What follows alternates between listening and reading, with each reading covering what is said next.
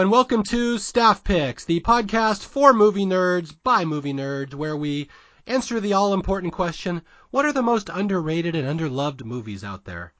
As always, my name is Mario Lanza, and on this episode of the show, we'll be doing something a little different because you may have noticed in the past I tend to uh, dwell perhaps a little bit on uh, movies from long ago. I tend to pick things that are maybe 20 to 30 years old and I talk about them, and that's one of the criticisms I can see maybe popping up about the show. All you do is talk about old stuff. How about some modern stuff? Well, I'm glad you asked that question because we are going to change that up a little bit today. We are going to be talking about a movie from only three years ago. This is a uh, very tense paranoia horror movie called The Invitation from 2015, and I have a very special guest to bring on. This is a uh, he's a friend of mine. He's a sci-fi and horror author, and he's uh, one of my closest friends online. We are forever bouncing movie recommendations off one another, usually horror movies.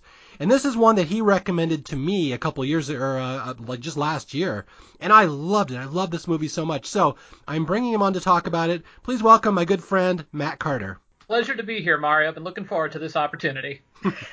yeah, like I said, Matt and I go way back. We uh, at least 15 years we've been friends online, and like, like I said, we're always bouncing movies off one another. And uh, is it it's is it always horror movies we're always sending to one another?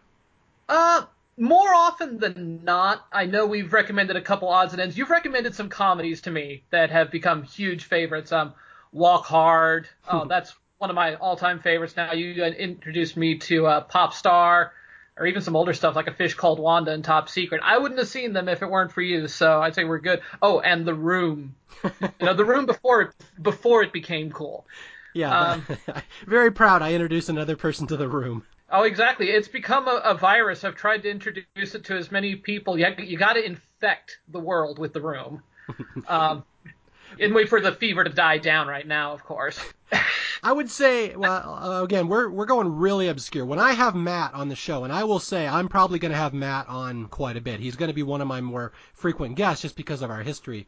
But I am so proud of some of the movies I've recommended to him. And again, like the invitation is going to come from him to me. But the one that I'm most proud of for Matt is Dark Night of the Scarecrow, which is a movie that maybe like 10 people on the face of the earth know. You love that yes. one, right? Oh yeah. I mean, only watched it the one time, but we're you and me we got to do an episode about that one in the near future. That is a gem i swear. Okay so yeah just i'm just warning people right now get used to matt being on the show because matt and his wife fiona are going to be very frequent guests because they are my my horror posse i would say. Oh glad to do it. Hey don't forget michael. He's uh, another one of the good ones. All right michael feeney yes. We have, it's a whole little group of friends here. So anyway the movie here the Invitation from 2015, and I know there's a couple other movies called The Invitation over the history of cinema. A couple people have asked me, which one is it? Which one? You said you're doing The Invitation. Which one? This is the one from 2015. Uh, what else can you say to clarify this one, Matt? What stands out about this one that would get people to identify it? Well, this is the one I would call the movie that could have easily been an Oscar bait drama if it didn't end in a bloody massacre. yes, as is true for so many movies out there. Oh, exactly. I mean, this one, it is a paranoia thriller like no other, especially if you are a kind of person like me, and I'm guessing a little like Mario, who has some social anxiety issues. and if you ever feel awkward in a room full of strangers or even a room full of friends, this is a movie that's gonna really hit you to the core. Yeah, it's one. How did you first come across this one? Because I will freely admit, most of the movies on staff picks, I've seen dozens of times. We I talked about Top Secret. I've seen that 200 times. I'm sure. I've talked about uh, what else? The Brady Bunch movie. I've seen that so many times. My Bodyguard. This movie, The Invitation, I've only seen three times, and one of them was just last summer when Matt sent it to me. So, how did you come across this for the first time? I'm always on the lookout for new horror movies because I've learned over the years that most of the a lot of the best stuff that comes out these days doesn't get the widest theatrical releases. So I kind of just prowl around, uh, you know, check out lists of great underloved horror movies and see which names come up a bunch. Do a bit of research, and you know, if I hear enough good things, or if it just sounds like something that has anything in it that I would enjoy, I go for it. Um, I'm pretty easy to please, so that you know winds up getting a list of about 100 movies at any given moment I need to check out. Um, but this one, was on my radar for a little bit, but not really high on my radar. And then, not long after it started getting on the radar, my dad died. Mm-hmm. And since this is a movie that's really about uh, grief and coping with uh, an unexpected death of someone you loved, I wanted to give it a chance because it spoke to me, and I'm really glad I did because for anyone who has ever lost anybody in their lives, this movie is going to speak out because one of the big things about it is how people deal with death and how some people deal with it a lot better than others. Yeah. And again, I, I, have to say that a recommendation from Matt is a big deal because you do this for a living. You actually write horror books. I do my best. I'm just saying well, you have a little more street cred than I do in this crate in this uh, realm here. Well, you you helped feed my obsession, so you know, so long as we work back and forth with each other, I think we got some pretty good stuff going on. yeah, I will say okay. So Matt recommends a lot of horror movies to me, and he said, "Hey Mario, there's this one my wife and I saw called The Invitation," and he said, uh, I ha- I'll let you borrow it if you want to take a look at it. And he even warned me. He said it's kind of a slow burn, and that's one of the things. This this movie might not be for everybody. It's not gratuitous. There's not a quick payoff. It's very much a you have to invest some time in the first hour for the second hour to pay off. But he even warned me. He goes, "You may not like it." And again, I've seen some horror movies over the years that are slow that I couldn't really warm to. This was not one of them. This one I took to immediately. I just loved the slow build of tension. And again, it's one that I, I immediately showed my daughter. I'm big on I'm always trying to introduce my daughter to horror movies and stuff, and I I try to elevate her to a little better class of horror movie than like the slash and dash you're going to get in the theaters growing up as a kid now. And she took to this one too. My wife loved it. I loved it. My daughter loved it so much. She went out and introduced it to her boyfriend the very next day, which is like the highest compliment a kid could give that I introduced this movie to my significant other. So again, uh, is there anything I'm forgetting about this story? I know you you were a little wary of thinking I might not like it. Well, as I say, I know I'm pretty easy to please, but I also know you have some very particular tastes in horror, and I know you and I actually tend to disagree about as much as we agree on horror movies. Mm-hmm. Yeah. And so I kind of just like to hedge my bets when making a recommendation. I was pretty sure you'd like this one, but again, it is a slow burn of slow burns, which, as you said, it is not a movie for everyone. But if you're the kind of person who likes a slow burn and you're willing to wait for the payoff, this is one of the best movies for it because, oh man, yeah, it's just it's just digging the screws in for about an hour and then for another half hour exploding, and it's it's just wonderful. Now, was this movie actually in theaters? I know this is a straight indie movie. Was this did it this actually get a theatrical release, or what exactly I, happened with it? I know it was on the festival circuit. That much I was able to confirm. I mean, it did not make any money really to speak of, so I imagine it may have just made the festival circuit and uh, then just went direct to video. If there are any huge invitation fans out there who can contradict us, feel free to do so. But yeah, as I say, I didn't know about it until it was on DVD. Now, in trying to describe this movie to people who may not be familiar with it, which is going to be everybody, um, mm-hmm. what? How would you describe this movie? The first thing that I would say off the top of my head is that it's a, it's it's not so much a horror movie as it is a paranoia movie. Would you agree with that? I would agree with that entirely. I would say it falls, with the exception of the last half hour, it falls more under about the thriller genre because it's not about what you see, it's about what your mind puts together given the limited evidence you have on screen. And this is a movie that is just absolutely brilliant at giving out only as much information as to make you come to about five or six different possible conclusions. And there are some obvious conclusions, but some of those obvious conclusions are more right than others. The one thing I noticed the movie does really well is it builds up like basically I'm just giving you a short version here of people that are listening that it's these this couple goes to a dinner party and as the party goes along, they start to suspect something sinister is going on. And it's one of those things that the filmmaker, just the way they, they present the movie, where the suspicions grow and grow and grow, and then they're suddenly dispelled. Oh, never mind, I was just being silly. And then the tension's gone, and then they start growing and growing and growing, and it happens a couple times. Is that would that be an accurate way to describe it? Yeah, it's this cycle of, of build and release. It's build and release. I mean, this is what I've called my porno theory of horror. uh, is that uh, horror in general is about building up to a moment and then giving you the big release. It's the build up and it's the release, except it's blood instead of other bodily fluid. well, you know, uh, both, both the porn movie and the horror movie usually end with fluids being splattered on someone's face. Exactly. this movie it does that, but instead of the cheap jump scare that usually does it, it's just building on social anxiety and social awkwardness of somebody at a dinner party being afraid of saying the wrong thing, so the wrong thing isn't said, even though, you know, saying it might actually save some lives, because up until the end we don't know what exactly is going on, and it's it's pretty intense at building that up.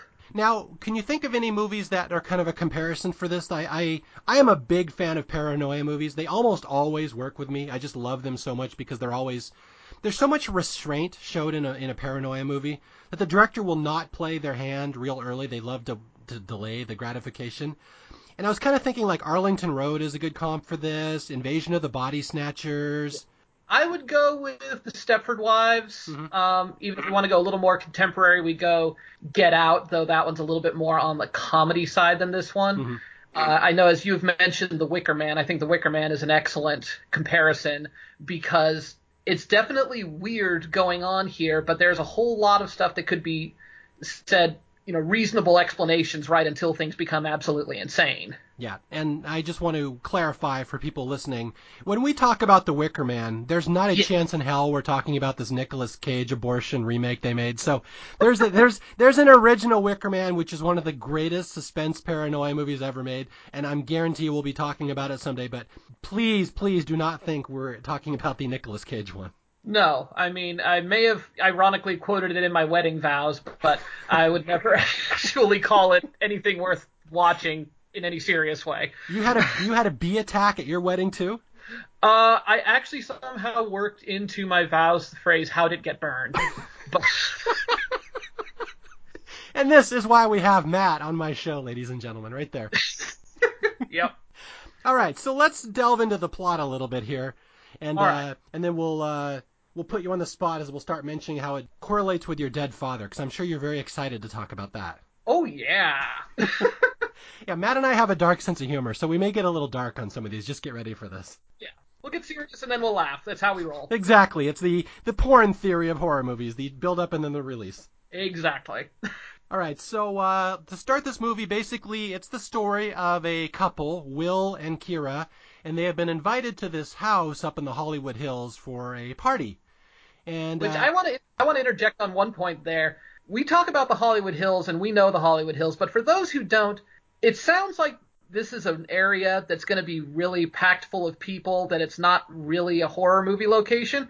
But if anyone who's ever who's listening has ever actually driven through the hollywood hills you know that this is a freakishly remote area of tight winding roads and houses that are far apart. And it gives this illusion like you've got help nearby, but this is a freakishly isolated area in a major downtown um, locale. Yeah, and I Matt absolutely knows this because he lives very close to there. And it's funny, I my wife and I just do a thing. We live in Southern California, and we do a thing where we randomly, every so often, just pick a house on Airbnb and just go stay there for the weekend. It's just kind of a, a vacation away from home, just the two of us. And literally, like two summers ago, we were out in Eagle Rock, which is very much, I'm guessing that's probably where this movie was set. Somewhere around Eagle Rock or something like that. I think this one actually, and they showed the actual Hollywood sign in the background at one point, okay. so they were probably actually close to the hills, but um, it's still similar geography.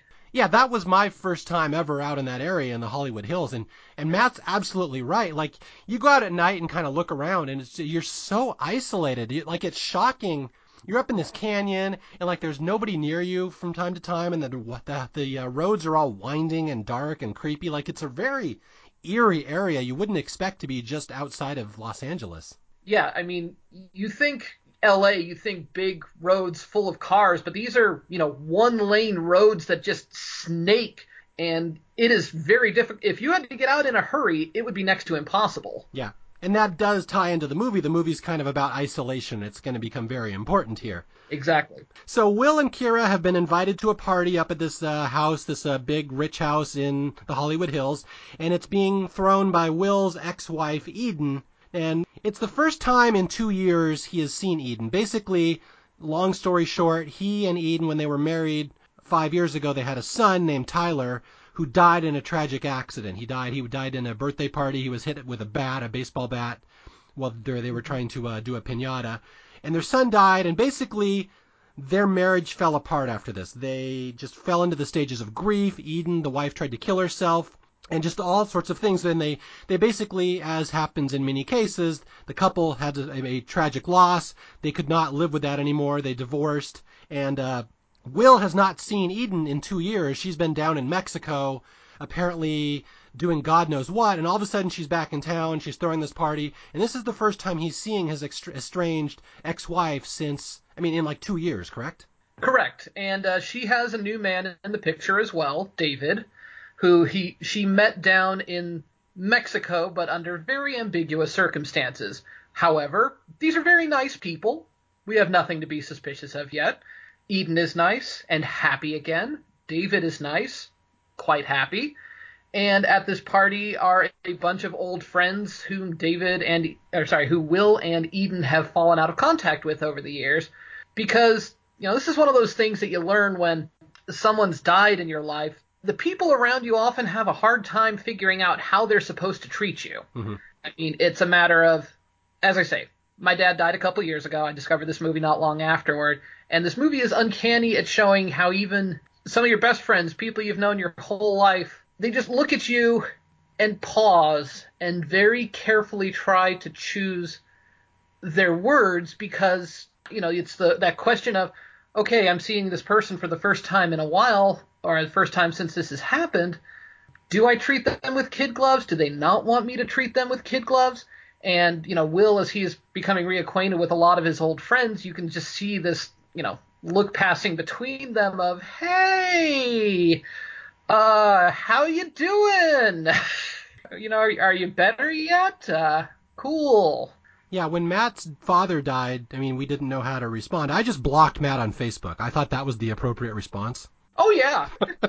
I'm like, I just don't want to deal with this guy anymore. He's all damaged. Oh, exactly. Yeah, I was a you know wailing mess, throwing things out the window, cutting my skin off, and uh, nah, I'm good. It was it was a tough period, but you know I'm better for it, learning a lot of things, and I can talk very well about the invitation for it, so I'm happy.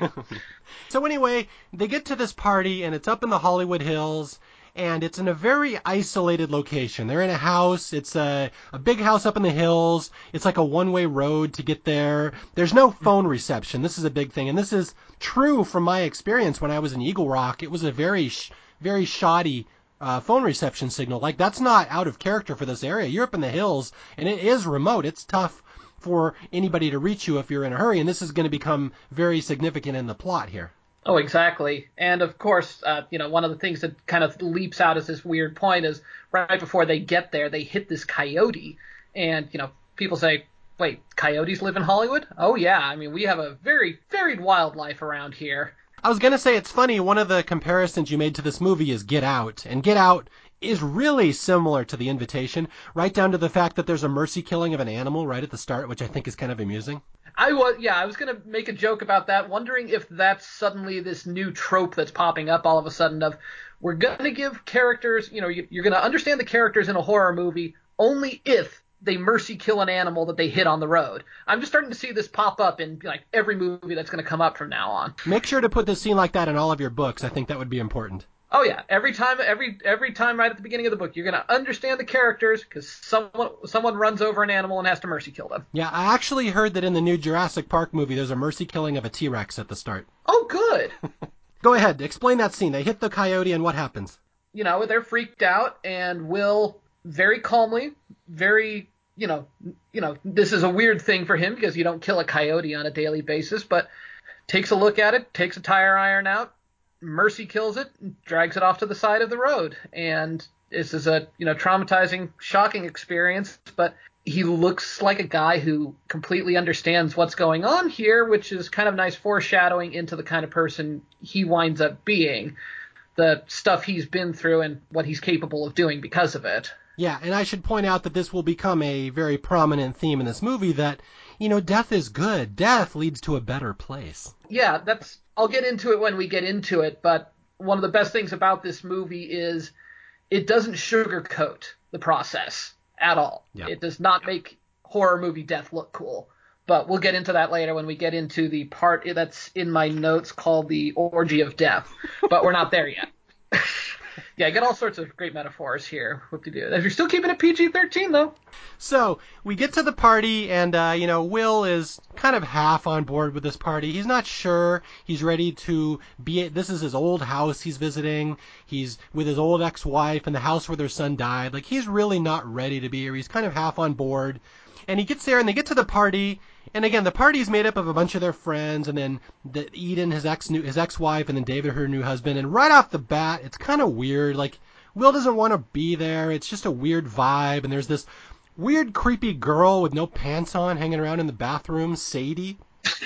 So right off the bat, Yep, that would be a, yeah, that that is a party killer for the most part. The pantsless girl. I mean, some would say that's a plus. I would say that's a, me- a negative in a party. I would call that a negative, especially when she shares a name with one of the members of the Manson family. yes.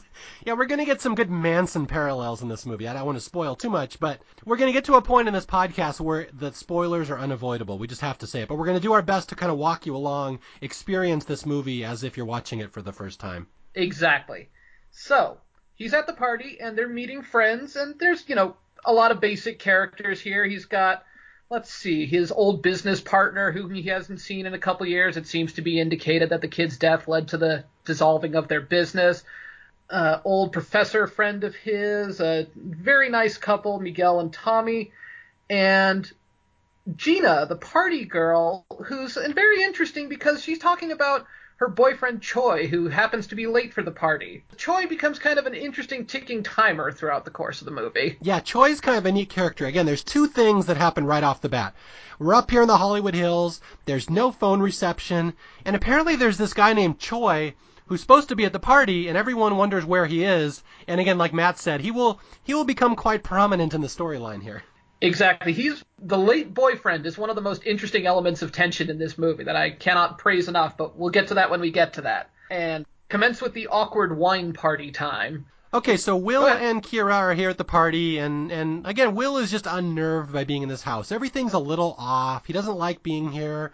There's this new girl, Sadie, who's from Mexico. Apparently, they met her down in Mexico, and she's like, you know, flitting around like a little flower child. Like, why is she here? What's going on with her? And and and Will notices there's like bars on the windows now. Like, there weren't bars here before. What's up? And like David and the, the new homeowner's like, well, you know, we just like to be safe here. Like it's it's a kind of a dangerous area. It's and and again, the tension's going to start right from the bat here. That something's a little off in this house. Yeah, I mean because but we're we're very well put into Will's shoes here because he is already in an awkward position. He doesn't want to be here, so he is on the lookout for anything to be wrong. The thing is, things are actually wrong here, but no one is fully willing to believe him because, you know, they understand, oh man, he's been through a trauma. This has got to be a weird experience for him. You know, he's just meeting his ex-wife's new husband.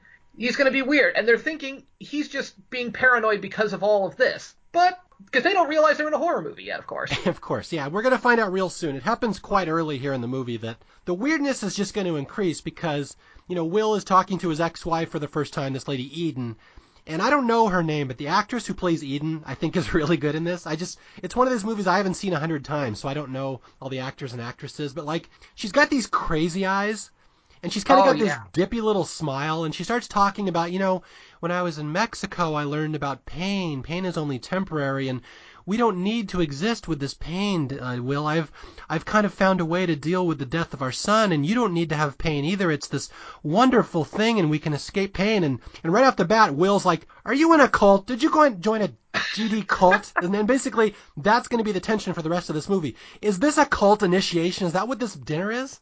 Which is great because when it actually comes out in another scene or two, it reads at first like a timeshare pitch. It doesn't even read like a cult. It's like sci- you know Scientology, like let's get your money right away here and have a good time.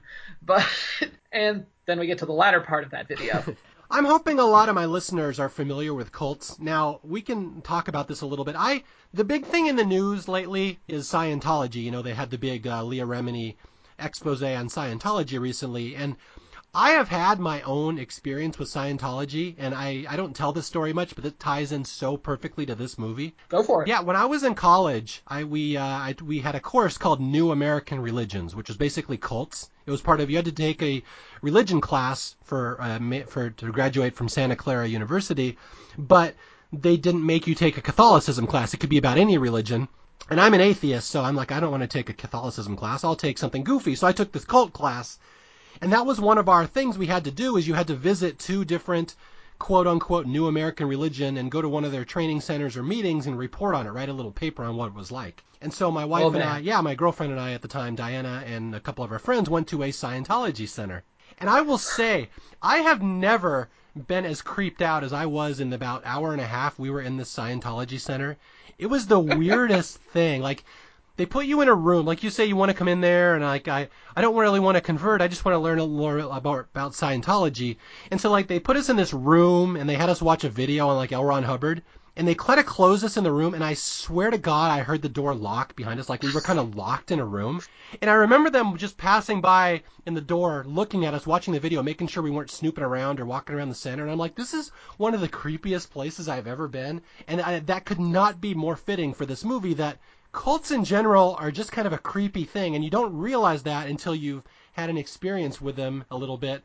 Have you ever, Matt, experienced a cult at all? Uh, thankfully, no. Uh, not to that extent. Uh, That was Yeah, eerie. It was literally watching this movie was like being back in that Scientology center. It just kind of the way people watch you and kind of the smiles. It's just it's an odd feeling when you're in this weird little world like that. Well, I wanted to point out a detail that you said there that actually popped up in the movie was in addition to the bars on the windows, we have to keep noting that David religiously locks the front door Yes. of this house. And this is one of those keys on the inside lock that won't open otherwise. You know, he he blames it on, you know, wanting home security because there've been a lot of break-ins lately. And that's the thing. This is a movie. Everything that's creepy has a reasonable explanation Mm-hmm. up until it doesn't. Absolutely, yeah. Yeah, so Will's at this party, and there's all these weird people there, and it's like, it just feels like his his ex-wife has joined a cult. That's what it feels like. We're being pitched like, oh, we've we've reached a separate plane of consciousness where we get to give away all our grief. It's so amazing. We wish all you could join us. And it's like,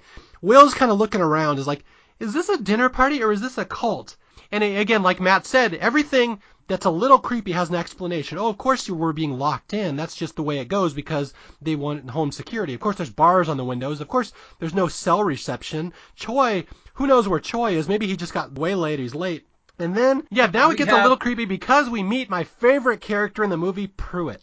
Oh, John Carroll Lynch. I mean, that is just an inherently creepy guy. I mean, I hope he is the nicest guy in person. I get the impression he's the nicest guy in person because he plays amazing creepy characters. And in in this movie, I mean, he might as well be the Terminator. He's this just big bear of a man with this haunted, haunted face. Yeah. And for those who don't know him, John Carroll Lynch, very well known character actor. I doubt you probably know him by name. He's in a lot of movies where he plays a big creepy guy. The one that pops into my head right off the bat is Zodiac, where he plays the suspect in the Zodiac killings. Yeah, he's also done a couple seasons of American Horror Story here and there. Played a creepy, creepy clown with missing his lower jaw called Twisty. Twisty. That sounds also- like a perfect role for him. And I think he also played John Wayne Gacy once. Yeah. Just put on the thick Chicago accent. Well, of course, he got to start in the movie Fargo playing Norm, son of a Gunderson, who was not a creepy role. He was actually sympathetic. But yeah, ever since then, John Carroll Lynch just playing a litany of creepy guys. And this one, he shows up at the party, and he's about a good 20 years older than everybody else at the party. And he's like a foot taller than everyone. He just looks like a big, hulking muscle man. And his presence at this party is going to make things increasingly more ominous as the night goes along. Yeah, because I'm sure everybody listening has been to a party at one point or another, and there's always that one friend who is connected to the fewest people. I know this because I was usually that guy. In most parties, I was Pruitt. Except, you know, I wouldn't kill anybody by the end of the night. Yeah. Uh, yeah, it's just this extra realm of awkwardness. It's easy to relate in theory to Pruitt until he starts being Pruitt. Yeah. It's, I don't want to spoil this movie too much, but it's going to be impossible. We're going to give it away. I guess we've kind of given it away. Things are going to go poorly at this party. Let's just say it that way. But what's funny is how much richer the viewing experience is when you watch this movie a second and a third time? Have you noticed that? Have you watched this movie several times by now? Yeah, I watched it. I think for about the fourth or fifth time this week, and, and you know the little things that you see early on just add up more and more each time, and you, you just see how this movie is so layered with its foreshadowing and its creep factors. I'm just getting shivers thinking about it. I love it. Yeah. Okay. Here's the first spoiler. I hate to do it, but we have to say it again. If you don't want to know the, how this movie ends, just stop this podcast here and go watch it. If you are curious or if you've already seen the movie, my favorite Pruitt moment is right here at the start when he arrives. He walks in, and the first thing he does is look around. How many people am I going to be killing tonight? Yeah. He does a head count. Yeah, he is the, he is the Terminator. Like I say, he is this very polite, soft-spoken guy who you just look at him and you know, I'm afraid of this guy. Yeah, he's the muscle. That's the thing. He is the muscle because our hosts, David and Eden, don't have the strength to overpower people if they resist. So this is why Pruitt is here. Pruitt is the muscle for when shit goes down tonight. Oh yeah, and it is going to go down in a hurry. But he is also the muscle for some of the most awkward moments, which we're also going to get into shortly. Shall we get into I Want? Uh, or no, we, have to get into the video first. Yeah, well, first we get first we get uh, David's la- or Will's last suspicion. So Will is suspicious. It feels like a cult. It feels something weird here. The ever, the doors are locked. The bars are over the windows. And then he sees his wife Eden has this giant bottle of pills that she's stashed away in a drawer. And at first, again, he thinks he doesn't think it's anything ominous. He thinks, well, she must be dealing with the pain. That's the thing. She's still dealing with her son dying. Maybe she's overdosing on medication. Maybe she's self-medicating. So again, this isn't ominous yet, but he has found he sees that she has this bottle of pills, and it will become important later. Oh, exactly. Especially when he, you know, does the standard snooping thing, takes a look at them and sees A, that the bottle is unmarked. So he swipes one of the pills, and B, takes it to their doctor friend and finds out they're pretty hardcore barbiturate. Yeah, these are phenobarbital, and uh, Will's like, are these dangerous? Like, could these kill somebody? Are these like a, a bad thing? And the doctor's like, well, any pill is bad if you take enough of it. So it's not really, as a doctor, I can't really say a medicine is bad for you or any pill is bad for you, which again is a legitimate answer. Yeah, but it's a giant bottle of unmarked pills. That, that, you know, that's not one of those things that usually ends well, but, you know, I haven't been to enough parties in Hollywood, so what can I say?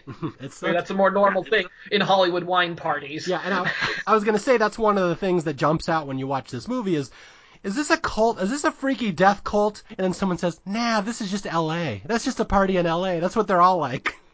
Yeah, exactly. I actually I got that underlined here in my notes because that's one of the most telling lines. And again, most people who aren't from LA think LA people are weird. I get that. Most people from LA are also pretty much certain that people from LA are weird because a lot of us are. I'm not gonna lie about that. Yeah. But this one, this one's weird by LA standards. Got to note that part. Although I'm guessing, just knowing you and knowing me, you and I are maybe the least likely people who have ever been invited to a big shot Hollywood party in the hills, correct? Uh, more or less. I mean, I've I've been to close things like this with my dad when I was a kid, but nothing nothing like this. I haven't been to an actual wine party. Yeah. I'm such a nerd, such a like a stay in the house indoors nerd that I watch a movie like this and I always think, "Oh, it's so cliche. People go to parties and drink wine and talk. Why do they put that in movies? It's such a cliche." Not realizing that people actually do that. I just don't do that. I didn't realize people actually do stuff like that. Yeah, well, they do. What can I say? I mean, yeah, you you and you and I don't drink, so I mean, this is like a foreign language to us. Oh, yeah. But We would have survived this movie. We would have been done quite well. yeah, exactly. At least for the one part, but we'll get to Yeah. it. Not being invited to the party would have been my sole mechanism of survival. Yeah, me. I mean, you know, me and Fia would have been. Oh, we're invited to this wine party, but it's in Hollywood, and you know, why don't we just watch, stay in and binge watch some more MythBusters, huh? that would have made the movie far less uh, satisfying. The MythBusters subplot. Yes. ex- yeah, we'd be the ones they constantly cut back to for, you know, quote unquote comic relief, but it's just two people sitting watching MythBusters and laughing.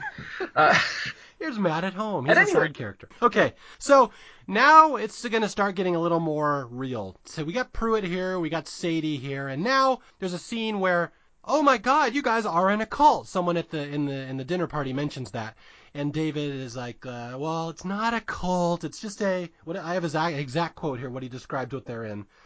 We're in this thing called the invitation. and it's a group of people who come together. We've all lost someone in our lives, and we just we help each other and we learn how to get rid of our grief together. We're just a group of people that live out in the woods and do all these games together, but we're not a cult. That's silly, not a cult. This is one where I want to jump out real quick to note to the Game of Thrones fans in the audience, the actor who plays David uh, played Daario Naharis for a couple seasons there. He is every bit as smooth in this movie as he was on Game of Thrones, which again also makes David this character who doesn't seem trustworthy but is so nice. It's hard to doubt him sometimes, despite how clearly evil he actually is. And he's very charming. He's a little over the top friendly, and again, that's kind of a theme in the movie. Why is everyone so friendly here? Everyone's all smiling and happy, and like this is a weird party. Like it's overly friendly, and that's the thing where David kind of says, "Oh yeah, well we're not a cult, but you know we are. We we have joined this little commune where we like to learn things and experience things, and you know." We do have a video we'd like to show you. Funny you mentioned that. Here's a little video, our Scientology video you could watch. And it's funny because, like, the people at the party, some of the guests are like, oh no, this is an initiation video. That's why the doors are locked. And they're like laughing about it, not realizing this is a little more serious than they realize. Yeah, this is this is the intro to the intro. Especially and yeah, we get to the video itself. The video is this perfectly pleasant thing with this very Heaven's Gate Jim Jones style guy, you know, just talking to people about how pain is optional, suffering is optional, and we are beautiful and communing and we have a better understanding of our grief. And it's this, you know, very boilerplate video until it then cuts to this woman in bed surrounded by people from this cult just straight up dying. we go from this beautiful boilerplate speech to boom, suddenly someone just dies in front of us on camera. And as anyone who's had a shock video shown to them unexpectedly, this is a little bit shocking to these people. This is not exactly what they signed on for this evening. yeah, and this is the recruitment video for the cult. Is a it's a literally a snuff video you're watching a woman dying and they're like, look at it, so beautiful. This is where we all transcend to a higher power. And yeah, so some of the party guests are like, you know, that's kind of creepy. And then you have the party guests who try to give the benefit of the doubt because these are such nice people. It's like, well, you know, I mean, this woman was dying of cancer and she was surrounded by people who loved her. And, you know, I guess you could kind of see that as beautiful under a certain light. And that's, again, where it comes what happened to them was unbelievably creepy, but it just feels weirdly reasonable, like a miscommunication for people who didn't come across the way they intended to. I was gonna say, here's something I only caught on the last viewing is as they're all watching the uh, recruitment video for the cult, you see Pruitt in the back just guarding the door, which I love. Pruitt, the oh. muscle in the back there, just making sure nobody's gonna bolt right him out now. Oh, I hadn't noticed. I guess I gotta watch that again to see that. Yeah. Oh darn. So they all watch this video, and, and do you remember the name of the cult leader, like the leader of their little uh, group? I don't, so I just I, he's the cult leader to me. Doctor uh, Joseph is his name. Oh, Doctor Joseph. Oh, like Mengele, great, wonderful. yeah.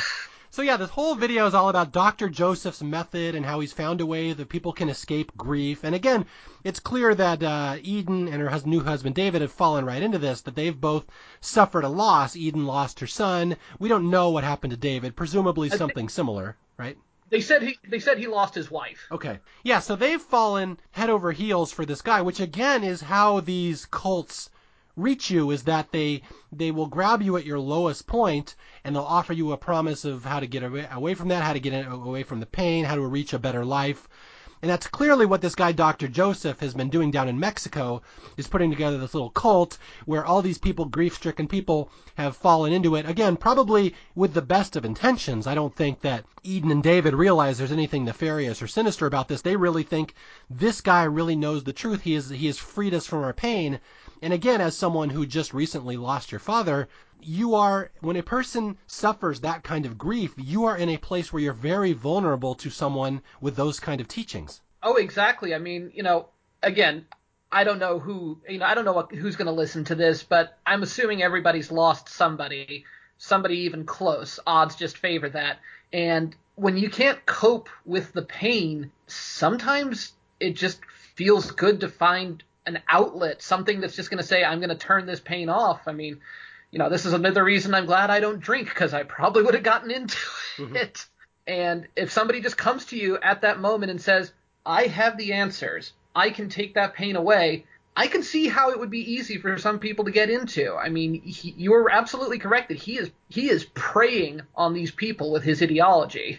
Yeah, and that's one of the things I re- re- learned in our cult class back in college is that that's something they do to draw people into cults is they specifically seek out people who are wounded, damaged, things like that, that they can promise them, you know, uh, some kind of escape from that. And if a person isn't damaged, there was one, I forget if it was Est, I forget there was one call, uh, cult in the 70s, where they'd get all these people in a big warehouse, and they lock them in there, and they basically just spend the next hour just berating them, telling them how horrible they are, just beating them down mercilessly mentally. And then when they're down, then the cult leader comes in and says, "Well, I can offer salvation. I can like you and you need the people to be down before they can be drawn into the cult." So that's the thing. Some place some cults will beat you down at the start just so you're in that spot where they can promise the salvation.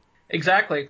And this guy just had the easy position of these people were just desperate, and desperate people will do pretty much anything. Ugh. It's a dark movie, by the way, for anybody Yeah. who's having any doubts on that. This is a dark movie masquerading as a slightly less dark movie. Yeah, and that's the thing. If you're just watching it, and I've heard some criticism of this movie, well, it doesn't go anywhere. Nothing happens. It's boring. Well, what we're doing is we're setting the stage of this movie. This is there's a very, very deliberate paced hour of learning these characters, learning why they are in the places they, that they are, and all setting the stage for this collision at the end of everyone. I wouldn't say everyone thinking they're doing the right thing, but like the cult members, they think they're doing a wonderful thing here, and that's the scariest thing of all. Like, there's one thing to see a serial killer walking around stabbing people, and just mm-hmm. because he's a jerk or because he has to kill people, that's scary. Where you have people killing others in the name of I'm helping them, or in the name of religion, or in this one, like, these cult members have invited all their friends to this house, and they're going to try to kill them, not because they're horrible people, but because they think they're saving them. They think, we're all going to die. We can all go to this wonderful place in the sky together. So we're going to kill you tonight. We're all going to ascend to this place together, and this is the greatest thing we could do for you. Like, they're killing them in the name of love, which is a really freaky concept for a movie. Yeah, it's yeah, it's twisted, and they're you know they're just one comet you know one comet shy of being a very real incident here. Yeah, and that's the thing. Yeah, what what he's referring to is people don't realize the the Heaven's Gate cult that there is a was a precedent for this, and in Jonestown as well, where there are recorded, documented evidence. If you're younger, you may not know this of a cult drawing in all these people, and then the leader says, "Okay, tonight's death night. We all die. Everyone dies," and that's that was the point of the cult. Look, we ascended, and then all these people are dead, all because of one freak case that told them to. Good times. yeah. Yes, this is a movie we actually enjoy watching. exactly. Like I said, my daughter was so enamored by this, she showed it to her boyfriend. So that's the kind of child I've raised right there. I think you've raised her well. All right, continuing on. So we've just gotten past the video, and we've got Pruitt, and we have more more talk of where's Choi. I hmm. think Will starts bringing that up at this point. Yeah, it starts getting ominous. Like, did something happen to Choi? Did he stumble onto something that he maybe wasn't ready for here? And that's that's where this movie's going here, where it's starting to realize to get to the point where, okay, this is a cult and it's weird. Now, are we actually in any danger here? That's that's where the movie's going. and it starts building impressively. And then we get a moment where we feel like the tension might actually start to be dispelled when David suggests, you know what, I think the video came off a little wrong. Here, let, let's try something else we learned in Mexico. Let's play a game. Yeah, and this, I you know, in my in in David's defense, this has happened to me so many times when I show a snuff film at one of my parties. It always brings the mood Oh, down. Yeah, exactly. I mean, you know, you bring up, you know, that firing squad video and it just totally ruins the mood. I just read the crowd wrong every time. so David suggests a game like I never, but he says I want. You know, where people suddenly have to, you know, give in to their most deepest desire and say, "This is what I want to do," and then they do it. And it starts off innocuously, you know. Uh, Loopy Sadie in the cult, she just says, "I want to tell everyone that I love them so much," and it's like, well, we just met you. That's a little weird, but you're weird, so that's cool. And then Gina, the party girl, says, "Hey, David, you got any more of that cocaine? I'd love some of that." and he and he just busts out some cocaine right there. hey, it's L.A. That's what happens. Yeah, exactly. And it doesn't seem weird. And you know, Eden says she wants to kiss Ben, who is um, Will's old business partner, and he's a married guy, but he figures, ah, what the hell, it's a game. He kisses her, and she's like, nah, and full on makeout session. And again, not that weird. And then we get Pruitt. Yeah, Pruitt. Pruitt is the ultimate showstopper. they always say, like in stand-up comedy, you didn't want to follow Sam Kinison, you didn't want to follow Howie Mandel. Like at a story of I want, you don't want to follow Pruitt. Pruitt's gonna top you. Okay, yeah. yeah. So Pruitt goes up there and he's like, uh, I want to tell you guys a story about my wife, and he tells this tale about he fell in love with a girl and she was a uh, she was a paint- painter, right? A painter, a painter and art, yeah, a painter. You're right. Okay, so she was a painter, and he talks about how she was his one true love and all this stuff, and and this is his. Remember, this is his I want story. I just want to tell you the story. So uh, he's like, well, you know, she died, she passed away. Although then he elaborates, it's not so much that she passed away is that one time they were in an argument and he decided he was going to punch her as hard as she, he could and he murdered her and basically he felt bad he went to jail because he physically assaulted and murdered his wife and then he's like but I just want to let you know that I don't feel responsible anymore because I've let all that go because I've accepted the invitation in my life and uh, what's he say here by accepting by accepting this into my world, that I destroyed that part of me. I'm not capable of murder like that anymore. I'm only here for love. And uh, and someday I will see my wife in a better place. Someday when I die, I will ascend, and we will all meet up again behind this comet, apparently. And uh, yeah, so it's it's a very very heavy, dark story, and this is John Carroll Lynch's best scene in the movie, where he just flabbergasts everyone with how dark the story is, and really how okay with it he is. He's like, you know, it happened, but I'm cool with it now because I accepted this, and I just want you to know that you too can free yourself of guilt and pain and loss. All you have to do is kind of accept what we're talking about today. Join us. And that is where we segue into one of the creepiest early scenes of this movie. When we have this one woman, Claire, she's a professor, she's very reasonable, she's an old friend of Will's, and she just says, I can't believe this. This is a sales pitch. Mm-hmm. I want to go now. And Pruitt comes in and says, okay, you can leave. Um, hey, are you in the Prius? My car is blocking you in. I'm going to walk you outside. Yeah, this and is the part it, where are people going to be allowed to leave this party? This is the key here. What's going to happen when someone actually gets to leave? Is is she going to be allowed to? And it gets very ominous, like Matt said, because Pruitt follows her out to her car. Yeah, and Will is watching the entire time. We're on his point of view. David's trying to talk to him, but he's just watching out this window as Pruitt moves his car, Claire moves her car out into this again very narrow curving street, pulls around the corner, and then Pruitt walks up to her. She's off screen. He's off screen. We don't know what happens to her. We never find out what happens to her. So we just have this thing where Pruitt comes back and says, I tried to talk her into staying, but, you know, she wanted to leave, so she left. Is Claire alive? what do you think on this one, Mari? Do you think he killed her? Do you think she just she just left? Okay, yeah, and I I I fully agree this is one of the creepier scenes in the movie because, as Matt said, it's left very ambiguous. You have no idea if Pruitt just murdered Claire outside or if she was allowed to leave without incident. You don't know because Will spying is kind of interrupted. David moves in his way and won't let him watch. What I think um, I'm kind of spoiled on this because I've heard the director's commentary on this movie, and where oh, she cool. she flat out the director flat out tells what happened that Pruitt murders Claire and leaves her bush her body there in the bushes. That's kind of what I would have guessed too, yeah. based on that. Yeah. But okay, I meant to listen to the commentary before this, but we had colds this week, so didn't have time for that. I will say, in the movie, the way it's presented, it feels like he probably killed her, but you don't know for sure. And that's, again, so ties in with the rest of this movie that we know something bad is happening, but nothing overtly bad has happened yet. So maybe we're just being paranoid.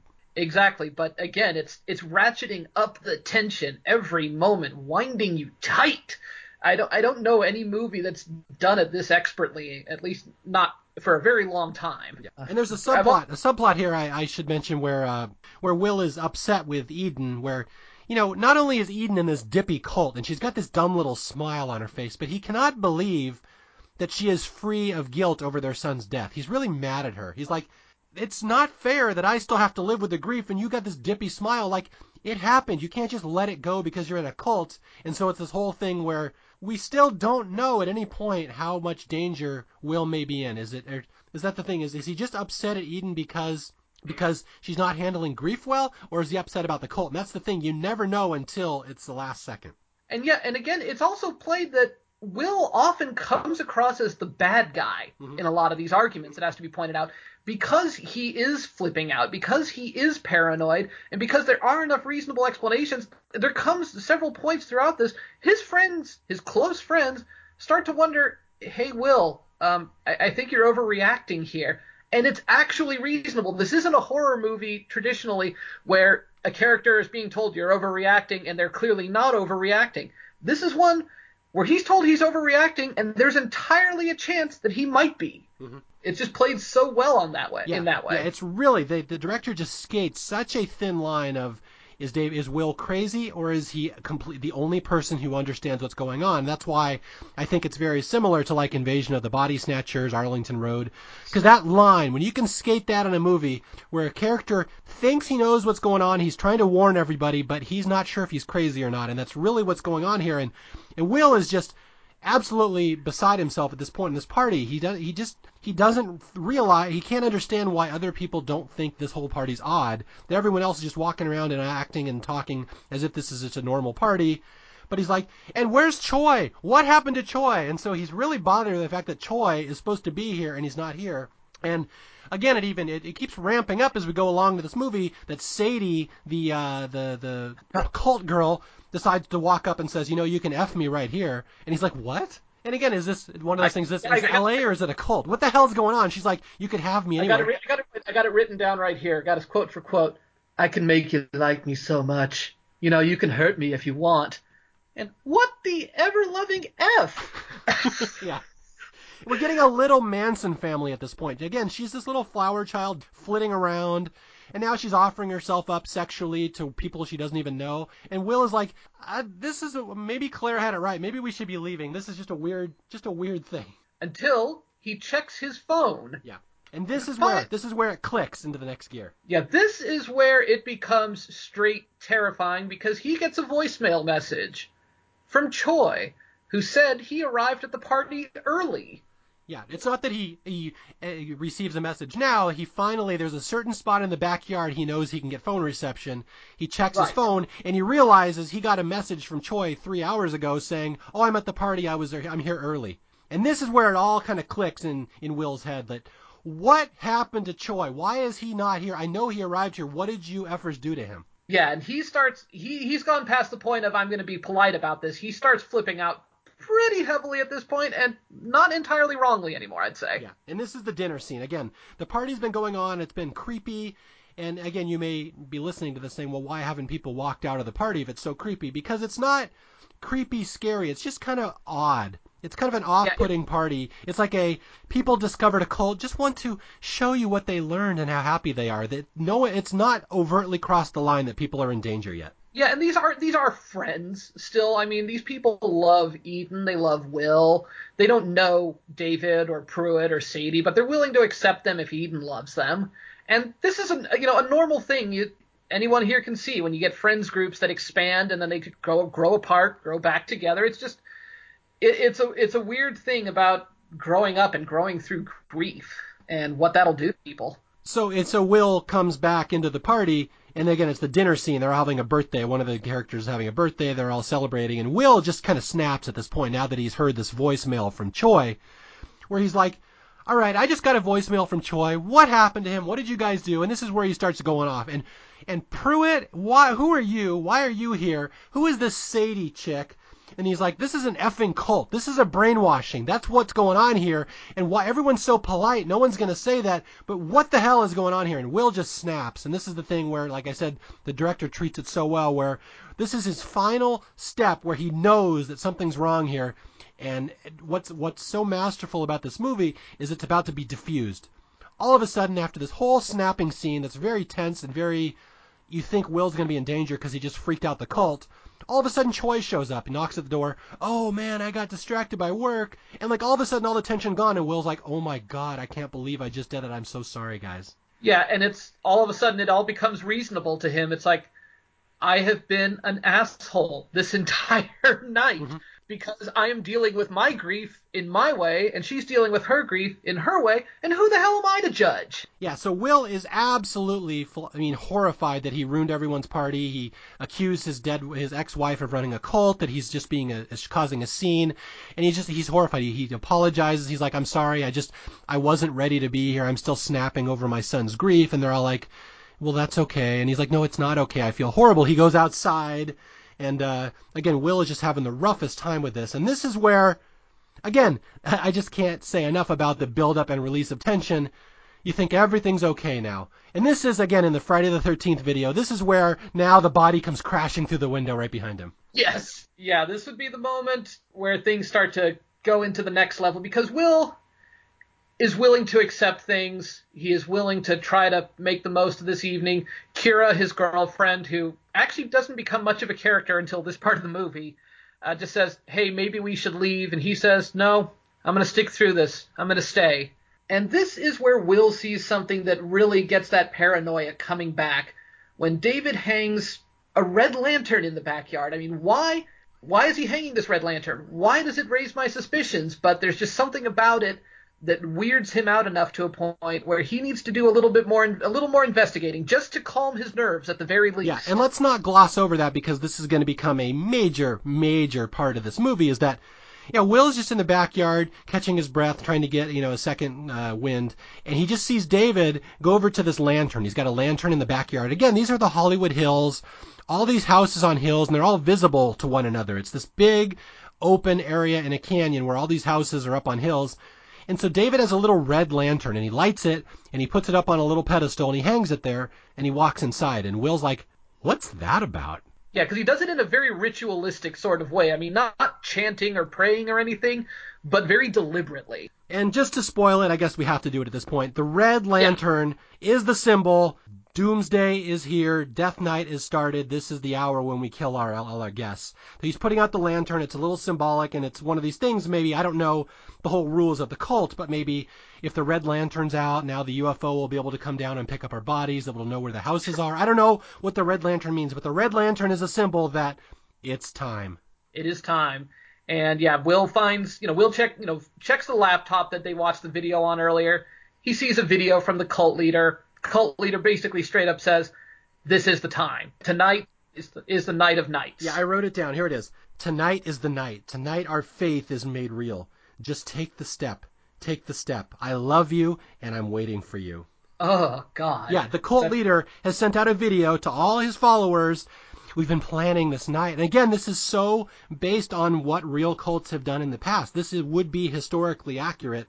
The cult leader you know, one day the UFOs will come down. One day all of us will die. It'll be the most amazing thing. We'll transcend to the heavens together. And you can just presume that he sent out this video to everyone saying, it's time. So that's yep, that's mur- where we're going here. Murder suicide time. Yep. And yeah, so naturally, of course, before the night is over, they decide to do uh, a toast from an open carafe, I think that's what you call them, of wine. An open bottle, one that hasn't been sealed. They pour out glasses and everyone wants to do a ceremonial toast. And Will is on the verge of, okay, is this real? Is this not? And decides to take the safe route and just start slapping all these glasses out of people's hands before they can do anything. He looks like a complete lunatic. I mean, I'm half seeing Will Ferrell doing this Yeah. in my head here. Well, I will say this is a great scene in the movie because again, they've built up this tension so strongly and you know something's wrong and it's been an hour and a half into the movie or like it's an hour 15 I think. You know something's wrong and they have not given you that release yet. They have not just flat out confirmed your suspicions. And this is where it happens where Will is watching all these people in the in the in the uh the kitchen or the dining room and they're all toasting from a glass of wine, and presumably all those bottles of all those pills of phenobarbital have ended up in these in the uh, glasses of wine, and this is where everyone's going to drink. So they're all holding up their toast, and they're all about to drink. Everyone's about to drink this tainted wine, which is the proverbial Kool-Aid that's going to kill everybody. And uh, I think David toasts, and this is the the line that really tips off Will, is David says, "Let's all drink," and then he says, "To a better world." And it just Oh. clicks in his head right now. These glasses are poison. We are all going to die. This is the moment that they've set this up for all night. And Will starts smashing the glasses out of everybody's hands. Don't drink that. Don't drink that.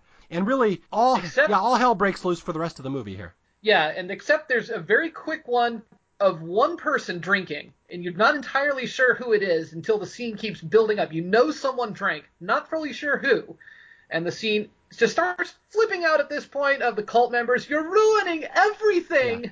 Sadie, our little flower child, Sadie, viciously starts growling and attacking Will. You ruined it! You ruined everything! And so all of a sudden, all hell's breaking loose. Yeah, it's just it's chaos. Yeah, he yeah he flings her off. She hits her head on a table. It looks ugly. I mean, this is one of the things I was talking about earlier that this movie does not make violence look cool like it would in a horror movie. Mhm. The violence is not glamorized here. People die badly. People die in pain.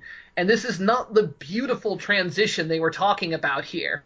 Yeah. This is just ugly and unpleasant and people, you know, bleed and make noises that'll haunt you and it's just it's so perfectly handled. Yeah, there's the Pruitt death scene is the one that really gets me when we get up to that. But yeah, so anyway, yeah, Sadie gets her head bashed on a uh, dresser, and then Gina, the party girl who drank the wine, starts foaming from the mouth and dies horribly, as you know poisons will too, tend to do to a person. And then David, whose plans of this beautiful death for all his friends has been uh, compromised, doesn't know what to do, so he grabs a gun and starts shooting people. And now people are getting Yes. shot, and there's a stabbing, and I think Sadie pulls out a knife when she comes back to consciousness. She starts stabbing people, and it's just chaos with the cult members murdering everybody at the party as brutally as they can, which is really, really similar to. If you know anything about the Manson murders, there's a scene here on the lawn which is like right out of the Charles Manson story. Right, yeah, when uh, Ben breaks through one of the windows Yeah. and they just start stabbing and shooting him on the ground. Yeah, it's it's just so brutal, and it's like the last 30 minutes of this movie, 100% horror movie. I, if you were patient enough to go through the slow burn to get to this point, it's really going to pay off because it is horrific. Yeah, and because as I say, it is unpleasant. I mean, you aren't rooting for the killers here like you would in a lot of movies. It's like, oh man, I want to see the new next cool death scene. It's like, oh man, I've come to like these people, and I don't want to see them die. And oh god, what are they doing? Oh my god, Yeah. what's happening here? And you know, eventually it gets down to Will and Kira and um, the doctor's boyfriend Tommy, who are the only ones who are hiding around this house as they're being stalked by you know, crazy Sadie, Pruitt, David, and Eden. And the cultists aren't exactly all handling this the same way. Pruitt, he's the Terminator. David's a little confused. Eden is terrified here. Yeah. She's very much just wailing like, "Oh my God, this wasn't what we were promised. This is terrible. This is horrible. Dear God, what are we doing?" And I was going to say, I really like that, that, you know, in a lot of horror movies, they let you off the hook by saying, well, the murderers are just bad. They're killers. Yeah. Like, in this one, Eden is horrified that it has turned to this, and she's like, it wasn't supposed to be like this. It was supposed to be beautiful. Eden is not an evil person, and that's the scariest thing. Again, like I said earlier, when people are killing in the name of good. Like, this was supposed to be a beautiful thing. We didn't want to hurt them. I thought we were all going to transcend like little little rainbows and unicorns up to the heavens together. So Eden is absolutely horrified that it has turned to this. And David's like, well, we just got to finish it now because we all have to end up dead by the end of the evening. So Eden, this is where she sees all along, like, oh my God, I got roped into this evil cult. So Eden is not being let off the hook. Like she realizes at this point, oh my God, this was not what we were promised. Can I bring up one thing that just needs to be joked about? Is seeing this movie from Choi's perspective. Go for it. Choi gets to the party early. Hey, all right, I'm getting to the party early. Oh shit, work called me away. He goes away to work for a couple hours, comes back, and this he comes back after everything has gone completely insane, but before the murdering comes. And he's just seeing this whole awkward situation being resolved and everybody being all lovey dovey. He's at this party for maybe 10 minutes, sees his girlfriend die from poisoning, then gets shot in the back. You know, this guy was in a horror movie for all of 10 minutes, and the rest of it was stuck in LA traffic. So wait, he never got to play I Have. He not to, he never got any of the coke. He never got No, to yeah, he never got to pl- to watch the fun recruitment video. no, yeah, he just got stuck in LA traffic, got there for, you know, leftovers and cake, and then got shot in the back after his girlfriend died. Let this be a lesson to you kids out there. Don't be late for a party. You miss all the fun stuff and you just get there for the killing part. yeah, you miss all the, re- yeah, I mean, who, you know, who wants to miss the snuff film? Okay, I mentioned it earlier, but the death scenes here are just brutal and horrific, and like you said, just not horror movie deaths at all. They're very brutal, and the worst is Pruitt, where Pruitt comes in there and he starts strangling Will like it's all going to be over soon. We'll all be up there. And then his uh, Will's girlfriend Kira blasts Pruitt in the face with a wine bottle, and Pruitt falls down. And then she blasts him again. And then I mean, he John Carroll, he, yeah, she, he looks up and he makes the most horrific wounded animal sound, just like that coyote at the start of the movie. It's it's horrible. that kind of Yeah, it's hor. It's it'll haunt you. It's just so brutal that sound. yeah, because she hits him like four, five times, and he just keeps making this dying sound, and you know that this isn't a scream. This isn't a, a sound they're dubbing in. This is a this. This feels like a sound of pain. We feel like we're watching John Carroll Lynch being killed on screen here, and it, it's it's just unpleasant to sit through. Yeah, and that was the thing. It's just this is a a violent, violent, brutal movie at the end, and then even the cult leader, uh, David, uh, gets stabbed right through the chest, and it's a brutal scene. Although it's kind of funny that David gets killed by like minor character Tony. Tommy. Tommy, sorry, Tommy. Yeah, it's funny. It's one of one of these things like in horror movies. It's always like the hero and his girlfriend survive, but in this one, it's like the hero and his girlfriend plus Tommy. Like, why why did we get a third survivor? How does Tommy make it to the end here? Well, you know, he's avenging his dead boyfriend, husband, whatever, and he gets to do that, so why not? I, it's just, I guess it's more realistic that you wouldn't only have the two main characters as the heroes, but I love the random third addition of Tommy as a survivor here. I'm cool with that personally because yeah, it, it is just this event that's shown to be not totally planned out. It everything is just really random as to who lives and who dies, and it makes sense because Tommy's one of the buffest guys there. He'd be able to fight his way through. He makes it. I mean, he gets slashed across the chest once, but then you know he he gives David the what for. and uh, oh yeah, and, and let's not forget at this point, Eden, overtaken by grief, has shot herself. Mhm. I think uh, Sadie is dying off screen of a head wound because that's that's one of the other cool things you don't see in any other movie. Sadie gets hit in the head and then comes up later as this crazed knife wielding banshee.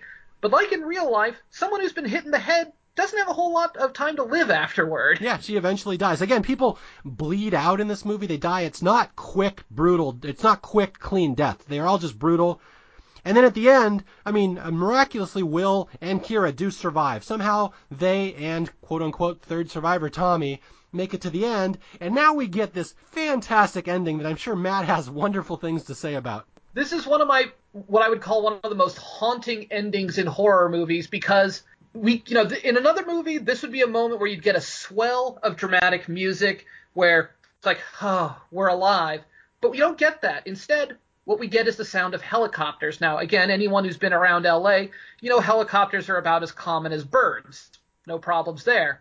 But then you start hearing police sirens and then you just see Dave uh, sorry Will you see Will looking off into the distance and he just says oh my god as we see the hill across the way and then the hill is covered by I think 13 more red lanterns. Yeah. And we just hear these we hear screams, we hear gunshots. And th- you know, we realize this is this cult has spread everywhere. They they talk earlier about how it's in LA and New York and just imagining this isn't just one party of people that's gotten killed. There's probably hundreds, maybe even up to thousands of people being killed this night across the country. Yeah, and this is something I don't think everyone catches on first viewing. The the uh, resonance of that ending is that I, I remember kind of explaining it to my daughter. She's like, "What happened?" And I'm like, "Well, he looked out and he saw all the, across the L.A. you know the hills, the Hollywood Hills, red lanterns everywhere, dotted in like every backyard he can see."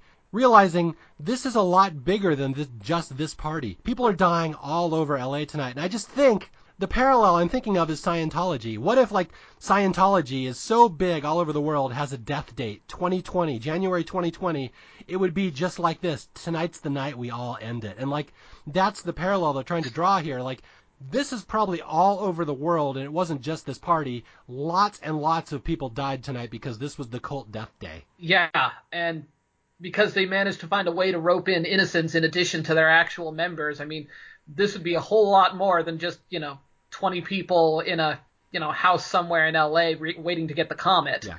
This is, as I say, hundreds. Yeah, and if thousands. and you listen, you listen to that last scene, you can hear screams, gunshots, sirens. You can hear it all over the valley. That what hap- just happened to Will and Kira is happening everywhere, and that's the creepiest thing. And that's the end of the movie. Then we just end.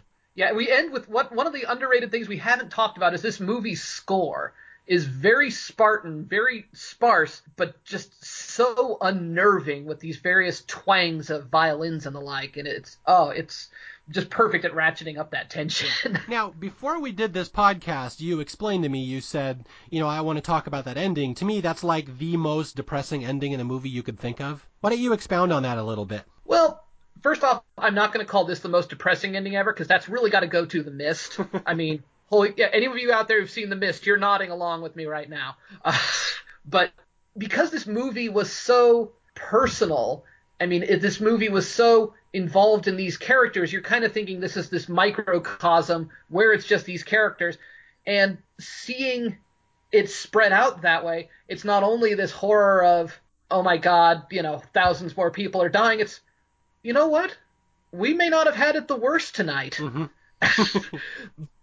that right there is just this this horrifying realization like we were lucky tonight. I slapped the glasses out of everyone's hand. That didn't happen at every party. Yeah, I mean, we hear people screaming, so you know there might be other survivors, but there might not be. Yeah, it is just it, the word I use for it is apocalyptic. I mean, it's not an end of the world situation, but this is one of those moments where once the death toll came in, this would change, you know, laws. This would change countries. and it's funny for such a small movie. I mean, this is a, just a small movie in one setting. It's in one house, and it starts with people hitting a coyote with a car.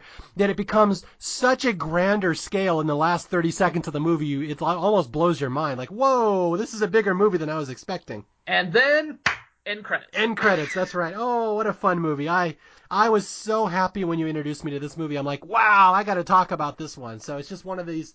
Wow, it's like, have you introduced other people to this movie? Has has this been one that you've had some success with? Uh, if I had friends, uh, this would be a possible one too. Uh, I have very few people that I could introduce it to, but I'm holding on to this one as my number one underrated movie that people need to see. I, I, can say if he were still alive, my dad would have loved the hell out of this movie. Yeah, I will. But, I will say after your dad died, you invited me over for that dinner party, and I wisely turned it down. Oh, you're one of the lucky ones. I know. I remember you joined that cult for a while. It was horrible. Uh, yeah, I got I got through it. You know, my wife still hasn't divorced me yet, so you know, I think we're all good. and I will say, if if you feel like I'm being callous, I knew Matt's dad. Matt, he is absolutely right, Matt.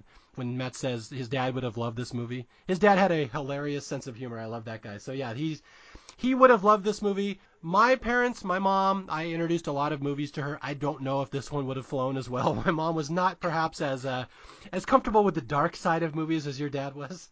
No, well, he wasn't either. I mean, that's that's the funny thing. You know, it's one of those things where he tried to raise me not liking horror, so of course I got into horror, mm-hmm. and then I was able to introduce him to some of it before he passed. So.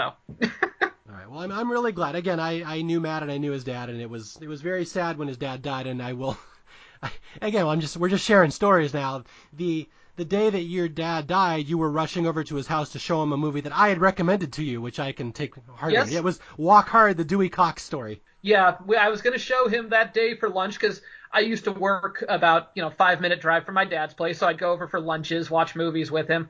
I find my dad on the floor, you know, sorry for the graphic stories, but you know, and this is one of the things they don't tell you when someone dies, but if they don't suspect anything, you're waiting there with the body until uh, anyone until the mortuary shows up, which can sometimes be up to eight hours. So yeah. my wife comes over, a friend comes over, and we don't have anything to do, so we're just watching Walk Hard to kill time while people are calling and I'm breaking down periodically and laughing, and it's like, damn it, Dad, you would have loved this movie too. you know what's funny? Since we're just burying stuff on the air here, I will say I have a very similar story. Is that my mom died in 2003, and we had the funeral, and you know we come home and there's a bunch of loved ones at my house, and we're like, well, what do we do now? Like, what do you do after the funeral? They don't really show that part in movies. Like, we're just sitting around and there's nothing to do. We're all kind of bummed, and so I'm like, yeah. well, let's rent a video. And my uncle David's like, "Have you ever seen this comedy called Used Cars? It's called stars Kurt Russell." And I'm like, I wasn't expecting to watch a Kurt Russell sex comedy on the night of my mom's funeral, but okay. And we rented it, and it was like one of the funniest movies I'd ever seen, to the point that I want to talk about it on staff picks. And I will always associate it. That's the one, the movie we watched the night of my mom's funeral because we had nothing better to do. Yep, walk hard for me. So you know, you, it's just you know, death and grieving are funny, weird things. There is no one way to do it. There's no one way to handle it. You can handle it well, you can handle it badly, you can handle it really badly, as the invitation teaches us. But overall, it's it's a natural thing. We all do it. We all get past it, you know. And and everyone everyone will have to go through it. And as again, if you if you have dealt with grief, then you will understand the invitation, some of the paths that the characters t- take, because they're all, again, even though it ends in terror and horror, they all start from a common place. They had loss, someone died, and again, it's kind of like the movie The Village we talked about earlier. That whole movie was based on grief and loss as well, and people just do funny things when they're in the midst of grief. I couldn't have said it better myself. So. yeah. Well, at the end of the day, I'm so happy that you introduced me to this movie, and again, I'm finally I'm glad we got to talk about something recent as opposed to me just living in the 80s and talking about movies that are 30 years old.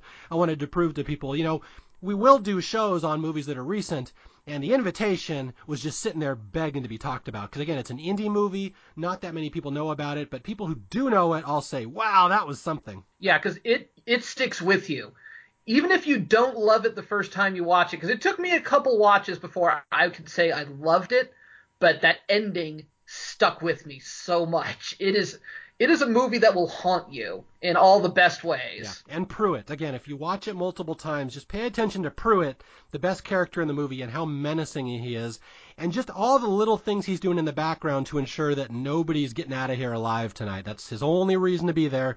We're all dying tonight, and I'm the big guy. I'm making sure it all goes down smooth. Yeah, and he yeah he is just perfect from top to bottom. This dorky, muscular Terminator and bald. The power of well, again, Matt, I want to thank you for joining me, and I'm just warning people right now. Matt will probably be my most frequent guest because he's my horror movie guy. Whenever there's an obscure horror movie and nobody knows it on the face of the earth, I can I know I can send it to Matt, and he will say, "Hey, let's talk about it. I loved it." So that's the thing. He's going to be on here a lot. So thank you for joining me on your first of what will likely be many appearances. I, I look forward to seeing you next time. Have a great time out there in Radio Land, people.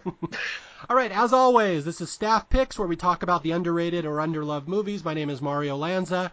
You can reach me on Twitter at Mario J Lanza if you have any feedback, if you have a movie you think I would like to talk about, or if you'd like to come on yourself and be a guest if you have a movie you're very passionate about. Just drop me a line at staffpickspodcast at gmail.com. As always, uh, thank you for listening, and we will talk to you later. The next movie I am talking about is a very, very obscure comedy from the 80s called Three O'Clock High, which is so obscure I didn't even know about it. Someone had to tip me off about it, and I just watched it for the first time a couple weeks ago. So this is going to be a fun one. So I will see you for that, and until then, talk to you later. Goodbye.